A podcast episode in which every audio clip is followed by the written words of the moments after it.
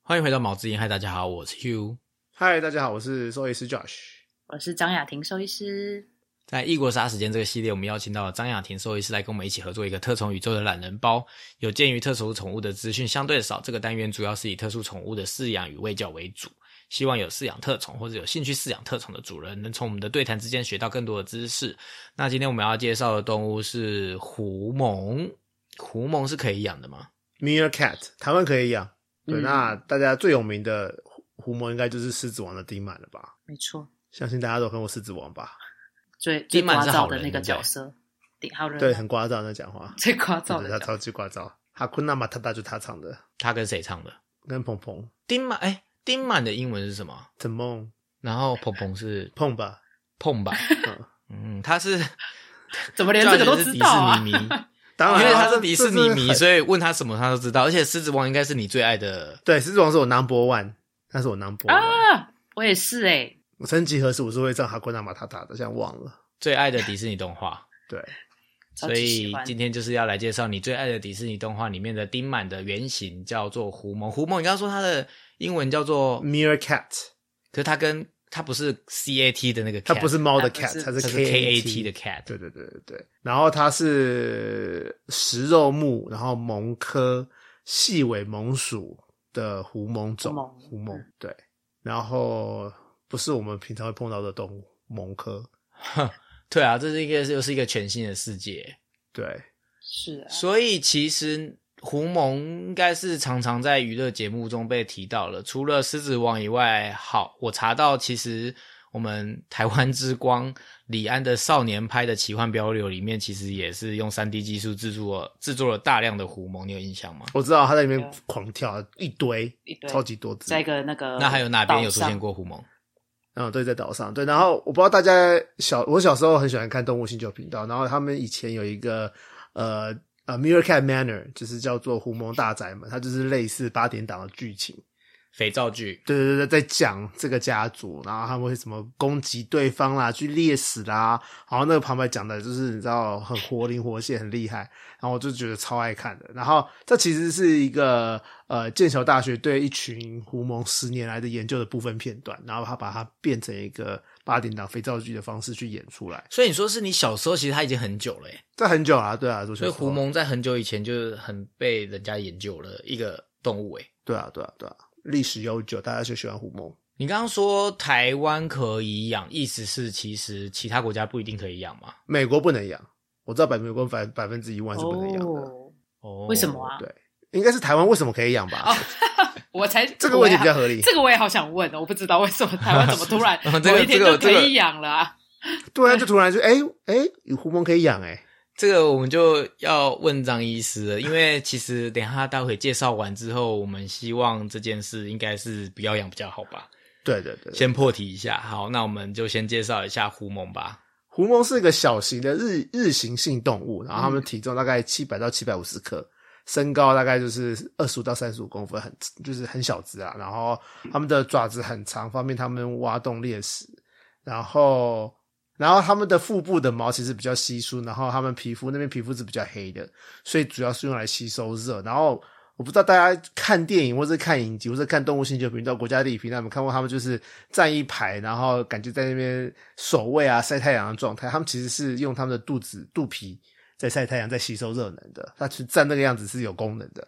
对，然后因为他们沙漠晚上，他们住在非洲嘛，所以沙漠晚上很冷，所以他们趁日出的时候要赶快出来晒太阳，然后他们才能保温。应该如果大家有去动物园看过狐獴的话，应该都会看到这一幕，就是他们都会站着，然后站直直的。这也是常常在我们看到的媒体上会画他们的样子，就是像呃少年的拍里面，他们就是站一排嘛。其实这对是有作用的，就是因为他们是在吸收那人，所以他们才有对对对对对这种大家印象中狐獴的战法。对，然后他们的原产地就是非洲南部啊、南非啊、奈米比亚一带，然后他们是群居动物，然后在野外通常都是三十到四十只为一群，然后他们是母系社会，然后所以他们当王的都是母的，然后他们会挑一只公的做伴侣，然后只有他们两个可以繁殖。哦，嗯听到这边大家就知道，其实为什么不能养的、不要或不建议养的主要原因，就是因为它们是群居动物。你说通常在野外是三十到四十只吗？对，好啊，我其实，在做功课的时候有做到一些小知识啊，想要问一下，你们知道为什么 狐獴会有黑眼圈吗？汉堡神偷黑眼圈。我知 道啊，你把选项念给听众，让大家决定啊。好，那我先好像说一次都知道欸，那我还是一样让听众有三秒钟思考一下好了。A 第一个选项，呃，黑眼圈越大越能吸引异性。第二个选项，黑眼圈让眼睛变大有下底的效果，我自己就笑了。 第三个是因为它是天然的太阳眼镜。那给大家三秒钟思考一下，你们觉得是什么呢？哇，你好会出题目哦！真的，我就是从小会看那个叫什么啊，呃，《全明星攻略》吧， 我笑死。最近哎、最近那个呃，是 Netflix 嘛，也有一个呃那个呃电电影叫做就是猜题目的那个电影叫什么啊？就是 Aquafina 演的，哦，他跟那个 Sandra Oh 演的那一部，反正就是他也是 那部美国超好看的耶。美姑也很爱猜题。 好，反正就是题外话。好，答案就是请回答，两位医师。天然的太阳眼镜，对，三，没想到真的是这么有趣的答案， 因为黑眼圈作用就像太阳眼镜，让他们在猛烈阳光下仍然保持良好的视力，甚至可以直视太阳。即使在天空的老鹰远的像一点灰尘，狐獴也已经察觉并且灰尘避开捕猎者。所以你有看过棒球吗？我可以补充一件事情，你先讲你的棒球，我再讲我要补充什 么。你说我我有看过看过，我这辈子有看过有一次棒球吧。棒球员他们在白天打的时候，他们在眼睛下面都会涂黑黑的，对，对哦，我不知道，对哎，所以会啊就是狐獴的启发吗？ 那不是上战场吗？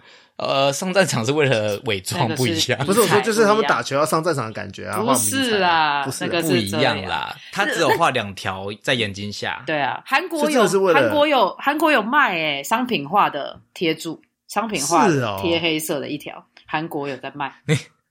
你的意思是说，我们一般人出去旅游可以不用戴太阳眼 镜，就贴那两条就好吗？对啊，因为有一这些有我跟用你说吗，？我是在那个还帮人家打广告一下，我在《非常律师》里面看到的，应该是因为如哦果你要去 户户外，你要做一些观赏的时候啊，你戴墨镜会很阻挡视野啊。哦，就少了一个清晰感。对啊，所以他们就会贴那个哦挡阳光，真的有，真所的以这应该成为一好妙个哦全明星活动，一个时尚的潮流啊！我们以后就我们三个都先贴着那个出门去逛 街，或者是去旅游，说不定就好会丢脸 哦！我不引要起一对一阵风 潮，变我也不要一我个不要韩流，我不就是要大家都喜欢出门的时候我戴我戴墨镜贴两条黑的在眼睛下面，笑死。听起来很好用啊！你不觉得很酷吗？我觉得这个小知识还蛮有如趣嗯的……果好，我要补充我的了。嗯啊就我之前在学牛病的时候，就是我们在看诊的时候都会注意，就是牛的眼睛周围有没有黑，尤其是黑白色的乳牛，黄牛就算了，放弃它。但是黑白色的乳牛，呃，它们的眼睛周围不尽量不要是白色的，因为白色容易晒伤，哦。然后会会会会会眼睛会会病变，因为一直被太阳晒。眼睛周围要是是黑色的话，它们会比较健康，可是那不是天生的吗？那没有的话怎么办？就要特别小心它们的眼睛病变。哦，就不要让他们晒太多太阳。对，这就是跟这个是类似的功能啊，就是眼睛周围要是黑的话，对他们眼睛的健康会比较好，比较而且皮肤也比较不会晒伤。我另外还找到两个国家地理频道的有趣的小知识啊。第一个是他们像松鼠般大小的蒙科动物，就是刚如刚刚 Josh 所说，会居住在四十只同伴的群落里，然后每一位成员都会帮忙一起采集食物，然后警戒啊、猎食者啊，跟照顾幼兽。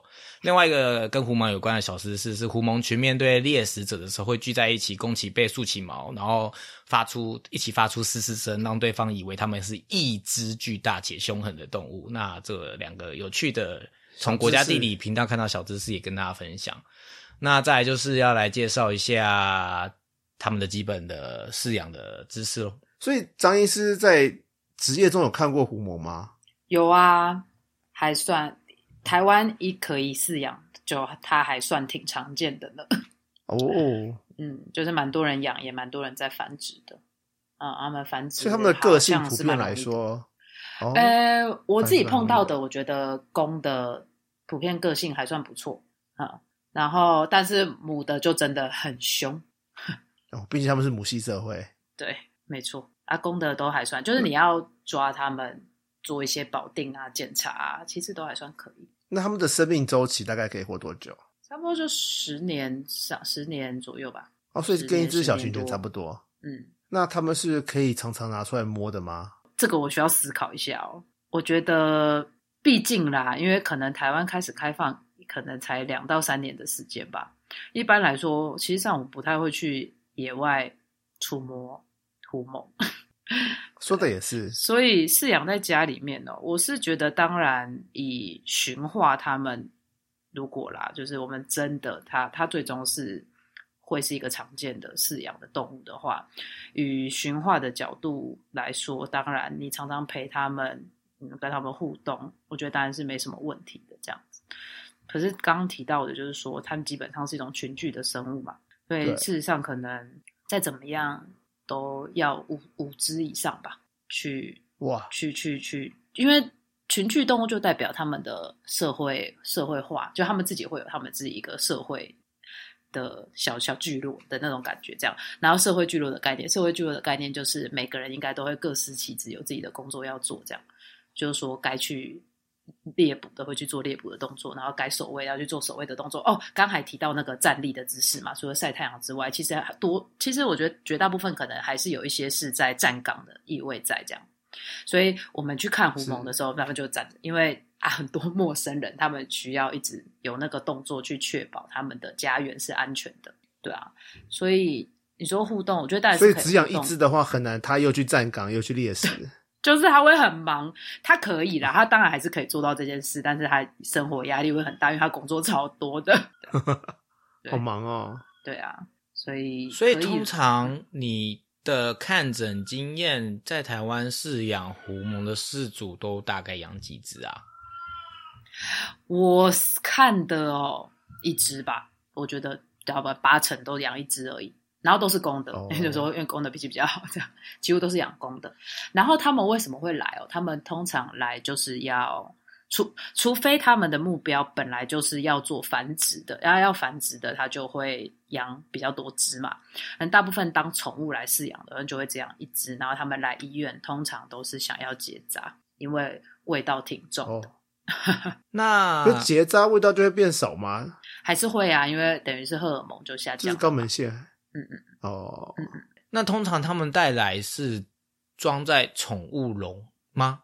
对对对对，七龙吧，外出笼。体笼外属笼啊，因为我很好奇啊，因为没有想象过狐獴它是怎么出门，就像是我们之前讲到象龟是可以散步的啊、因为它很温驯嘛。哦但我不知道狐獴它是怎么出门的。它跑嗯太快了，它就就就咻就不见了吧？对啊，这可能也会带到另外一个问题啦，因为这种小型哺乳类嘛，然后嗯这种食肉目，所以又又有一些什么狂犬病的疑虑困扰，这样，那、你会带它出门，哦然后又注射。然后有些事主哦，除了来结扎之外，那就是来注射疫苗这样。可是疫苗我们就是做给犬猫使用嘛，那那些佐剂或什么，就我们真的很不知道。即便过去可能比较多是打在貂上面没什么问题，可是就连打到貂身上，我们都很有疑虑这样。然后现在又多了一个新的，就是小型哺乳类这样。然后他们大多会带来打疫苗，但是其实也不见得很安全这样。所以说，哎，它会不会出去外面沾染什么呃传染疾病，然后也是目前比较不可知的。也就是说，现在现在台湾正在饲养的狐獴都算是实验群哦，嗯就是还是 在 try and error 的阶段。算是那么说啦。好吧，那假如真的要养它的话，有什么饲育笼的布置这件事情吗？还是它可以跟狗猫嗯一样，是不用养在笼子里的？我觉得可以不用啊，不用养在笼子里，就是让他们 OK 走走跑跑，这样习惯周边的环境。 OK OK，那他们对光有什么特别的需求吗？UVV、UVB、UVA 诶加温呃灯什么之类的？这个倒是还好，比较年幼的当然会需要一些加温的设备，但是整体来说，哺乳类我觉得倒是都还好，只是说它们是日行性的动物，这样，所以就会在就是白天会会需要，一定是需要日夜周期的这样。不过你说真的很需要光照，倒是没有那个，就是需求度不会像爬虫类那么大啦。 OK OK，那饲料嘞？他们的饲料要怎么准备？饲料哦，现在以饲养上面来说的话，可能多数的人就是会给那个猫饲料，就蛋白质片比较高一些些的。那因为他们在外面就是吃昆虫嘛，但其实基本上可能都吃啦，小小小只的两栖类或者是小小小小爬虫类，可能也都会吃这样。嗯，然后所以可能会给猫饲料或者是食虫目的饲料这样。对，但是就是注意哦蛋白质的摄取要足够这样。然后 OK，但是因为食虫目就是呃，我觉得这种食性是比较特别的，因为除了虫会带来的蛋白质之外，你要知道虫的外壳是几丁质，几丁质其实跟纤维素素是有点像的。然后 所以它什么是什么是几丁子啊？就是它们的外壳啊，硬硬的外壳，虫虫虫虫的外表的那个硬硬的外壳，其实是几哦丁质构成的。那是一个他们是需要补充这个东西营的养素。营养素嘛，就是一个成分。哦，对对对。好，请继续。所以他们又有这种几丁质，就是纤维的需求来源，这样。所以我但觉是不得是食从虫草来，是从昆虫来的。对，就是食，所以我觉得食虫目算是一个比较特殊的食性，这样。对，所以如果啦，当然如果可以给他们一些昆虫是比较适合的，那么如果他们愿意吃蔬菜水果，当然少量的给予也是可以这样。那有环境丰富化有什么需求吗？诶，可以啊，因为他们本身就是那种很爱挖洞嘛，然后很爱爬来爬去，然后喜欢嗯一些什么跳跃的高度的这样子。我我有看一些影片啦，那有些可能会是会很像养猫那样，不一定是做那种很高的跳台，但是会可能做一个可能房子啊、屋子啊，或有一些可以爬高的阶梯式的啊、呃一些设备，就是给他们。呃，环境是需要有一些就是可以遮蔽的地方，然后他们可以躲藏的地方，然后他们可以玩乐的地方，可以站岗的地方，然后又可以再躲起来的地方，这样，对，是丰富点是比较好的。哦，他的家要很复杂哎、嗯，我高印高象低低，然后黑黑亮亮。我印象中，我最后一次在动物园看到狐獴，它是像沙地，然后沙地里面又有一些洞啊，或者对是一对些高高低低的洞，或者是什么呃，让它站立的高处啊，然后有低点，然后有一些沙坑还是什么之类的。嗯，我就很好奇，到底一般的饲主要怎么在家 养，给它这样的环境呢、很难吧？我真的觉得儿童的那个沙那个沙洞沙丘，我们今天为什么会做狐獴？其实是因为台湾可以养，然后呃，张医师有抗诊过，嗯所以我们才会做狐獴。要不然，其实我真的没有想到狐獴是可以当动物饲养的，当因为宠物我饲养的。哦，当当宠物饲养的。因为通常我都是在我印象中，我觉得可能应该只有在宠动物园看得到，因为它的没错环境就很动物园。但是没想到它竟然是在台湾是可以饲养的宠物。真的啊，我也觉得好意外哦。嗯，那健康嘞？假如养了一只狐獴，要怎么知道它健不健康？一般啊，像小型哺乳类，但你也是很常看哺乳类的， 所以我们当然就是看它五官嘛，五官就是眼睛会不会有些分泌物啊，对不对？然后耳朵会不会很脏？嗯，然后毛发、背毛稀疏或者是茂密的程度这样子。好，再来是平常食欲，当然也是判断的一个标准嘛，还有排便、排尿啊等等的。大概我觉得哺乳类长毛的小型的哺乳类，大抵差不多我们都是用这种方式，有点像中医的那个啦，望闻问切这样，我们就是稍微看一下它的啊整体外观。中医的什么？望闻问切，忘哪个问？ 望就是看，闻就是用鼻子闻。哦对对对问就是你要问他对对对，对切就是用刀子，切，切忘记了切是什么？我不知道 是把脉吗？啊，好像类似，对对对，有可能对是对把对对脉触对诊、触诊哦、触诊，嗯，触诊哦触诊瘦，OK，瘦嘎瘦嘎，对，不要讲太太深了啊太，中文的东西，他中文不好。真的。 但但这就是类似， DT 就是我们扣就是会会会用一些理学检查的方式啊，去确认他们的健康程度，这样。那狐獴有什么常见的疾病吗？或是常常因为呃饲养环境造成的疾病吗？呃，目前其实还没有，我我还没有感觉到什么真的很正相关的东西这样子。然后当然是我刚刚提到的嘛，生活压力可能会是一种这样，就是我我不太确定，如因为如果人的生活压力很大的话，那就是可能我们会睡不好，对不对？吃不好，再来是什么，寿命会减少这样。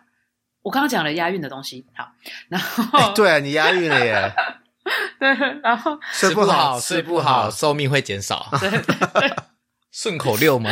现在哦是这集的 title 就是这个了吗？ 吃不好，哪睡类不的好 啦，嗯寿命会减少。 没有关系。然后，然后害我要讲到哪里啊？然后呃，再来就是就是，所以我就不太确定说，哎，到了他们身上会不会今天可能生活压力是很大的话，会不会很直接的影响到他们的寿命？这有可能的嘛？对啊。那再来是其他的话，就比较多是我跟六福村的饲育员做了一些询问，他们说事实上比较常见的也是可能是那个皮肤的问题，可能台湾的环境还是比较湿偏湿热一点吧，但他们本来的环境应该是干热的啊，所以还是会有一些皮肤病啊、霉菌啊等等之类的。那我们在看诊的时候，有一些会有一些消化道的问题啦，但我觉得跟食物的来源是有点关系的。刚刚有提到他们就是吃虫嘛，可能或者是小小的爬虫或什么，这种我觉得事实上在取得上面是比较不容易的，所以确实可能是会有一些消化道的问题，没错，大概是这样子。 OK，所以你刚刚说大家都是养公的，所以需要结扎。嗯那养到母的也需要结扎吗？母的也可以结扎吗？可以啦，但是一般人养母的好像就是想要繁殖哎、所以不会带来结扎。哦 ，OK，对，那他们的肛门腺是可以摘掉的吗？理论上是可以啦，不过我就不太建议这样。我个人，我做兽医的角度，我就不太建议这样。一方面有有什么特别是原因吗我觉得，如果你既然想要养这样类型的动物，那你就不要在意它的味道。 啊，如果你真的很在意味道，哦那你就不要养。 我我觉得我做兽医的角度，但是样就跟养了猫你就不要帮它去爪了一样概念，没错，没错，没错，那又我是是不一这样的世界了吧？我觉得去爪是更不应该耶。一都一两个都不应该啊。但是是因为对啊因为因为因为肛门腺的手术相较结扎会长很多，然后我觉得那个哦破坏性也是大的。这样，嗯，再来是他们本来就是会需要可能留一些气味啊，去做一些他们日常生活该该该该做的事情，这样。所以我就觉得啊，没没必要做这件事，这样。 OK，我想张医师会有这样子的回复，应该是蛮多人他有这个困扰，有去找过你喽。对啊，对，但是一般我就是说，哎，其实结扎就好。那我确实也是从事主的口中有得到说，哎，其实结扎过后，味道也确实就少很多了，所以其实哦结扎就可以了啦。我想要请张医师下下一般的民众还没有养过的民众，它的味道大概是怎样的味道，然后到底是多重？呃，好难形容哦。一般是不是都是讲麝香味啊？可是它就是不是麝香那么香啊它，不是麝香吧？不不知道怎么说，但就是那种这种动物发出来的那种气味线，好像就是都会这样子形容。可是它就是比较像，好、像大家会闻过狗猫的吗？狗猫没有很重啊，猫更不重。你想要知道怎么什么味道的话，可以大家可以去台北市立动物园，他们一定他们有养很多狐獴，你就靠近那个区，然后就大力闻一下，就只有闻到那个味道 了。所以如果你怕味气味的人，可以先去试闻一下试或是这个味道吗或？是你去你家附近的动物医院，然后你问那个医师或是护士，那个狗狗肛门腺什么味道，可能哦，所以它是跟肛门腺类似的味道。对啊，会更臭。我对，我觉得味道再更更臭重一点，就是对你闻了你会就是真的头很晕这样。哦，你是不是有跟我讲过一个故事？什么故事？就是你在实习的时候闻过臭鼬的味道之哦，后，我我应该有跟大家讲过啊，就是我之前在呃野生动物救援中心实习的时候，就是有一只臭鼬在隔我大概三十公分半步的距离喷它的肛门腺好，可怕哦！那个超臭，那个味道留在我嘴巴里面留了两个礼拜、欸。 嗯，它我它没有，它不是喷我，哦它只是在我旁边喷哦。然后重点是它那时候那边刚好太阳光洒下来，所以你看得到那 个喷雾这样洒喷出去的那个状态。我说哇哇，好漂亮啊！然后呃，好恶 心。我还我就我喝黑咖啡，然后我我那个我用牙膏刷我的牙，刷我的舌头，那味道趋之不去。而且它但是不它是没在有舌头碰间到的，你，对不对？没有完全没有液碰体到我，没有它碰在我到舌头的末端，但是是气味，没有没有没有。气味的那就个只有费气洛味费洛蒙。那跟我同事，我跟我同事两个人，我们两个人的味道就在我们两个嘴巴里面两个礼拜。好可怕哦！但是超可确怕实，我们以前也是去有去做过那个臭鼬的臭腺摘除，这样我忘记是为什嗯么了，反正就是一个印象有做过。然后那时候有把它的臭腺留着，放在一个仓库里面这样。然后那个仓库没有之后没有人想去，可是为什么要把它留着？但就是留着啊，就是你就想，就然收后藏做。然后然就后封印了那间仓库。对对然后他们的臭线真的很大，就是跟雕啊、跟狗猫比起来，就是真的大超多的这样。我说臭鼬啦，因为他们就是哦才能够这么那个臭 很专门在做这件事情的一种动物。他们就是专长是喷臭专喷业臭味，对专业抽象好，总之就是给大家一个大概的印象，就是它是呃气味比较重的小型哺乳类，所以也是一个需要思考再去做饲养的动作。好，那再来就是最困难的一件事啦，饲养难度的部分，以呃特殊宠物都是相对不好养的状态下去评分，那一分是最好养，十分是最难养，那。胡蒙的话，张医师会给几分呢？这个对我来说真的好难哦，因为因为那个真的在台湾还没有很长的饲养时间，你大多就是去六福村或者是去什么那个顽皮世界，你会看到他们嘛。然后，所以就是像我刚刚提到的，我其实，在就是那种群聚造成的生活压力上来说，我还没有很多的经验可以跟大家分享。所以你说适合吗？我我我会觉得不不适合，就是不能，就是就可能我们过去常常会提到的动物福利啊，对这只动物到底好不好？然后我以它们应该要在野外的存活环境跟饲养，哎，跟那不叫饲养了，就是存活环境跟生活的方式来说的话，我会觉得如果你只想要养一只的话，就觉得哇，我觉得对那个狐獴来说是很不人道的啦。所以其实至至今，虽然台湾已经可以可能合法饲养这几年了，我还是会觉得，只要看到狐獴，我都觉得只要它进来医院，我都觉得它很可怜，对啊。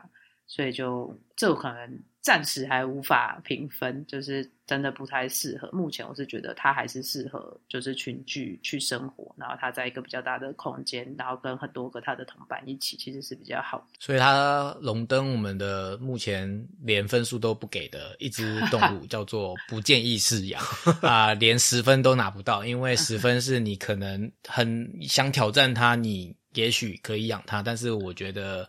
听起来是狐獴是连养都建议最好先不要，因为你说它这几是只是近几年才兴起的宠物是吗？所以其实相关的数据以及怎么养，或者是资料，或者是一些常见疾病啊什么的，对呃对它的疫苗或治疗都是在对未知特殊宠物界来说，兽医师来说，可能都还是个在探索的部分，所以你其实养它就是在为它做实验的感觉，嗯，所以好像是可以先不用哦。如果大家喜欢狐獴，觉得它很可爱的话，其实去一些动物园应该都看得到。真的，对啊。然后跟大家做个比较好了，就是狐獴是最近几年台湾才开放嘛，虽然是最近几年才在做驯化的野生动物，但是相较狗猫，狗猫都已经驯化了好几万、好几千年了，才变成现在这么乖、这么可爱、这么亲人的状态。所以驯狐獴可能还有好几千倍的时间去要做这件事情，才有可能变成亲人，才有可能变成宠物。嗯在习性上来说，狐獴还是偏野生动物，对，所以还没是错大家无法把一个狐獴想象成跟狗猫一样亲人，这是做不到的。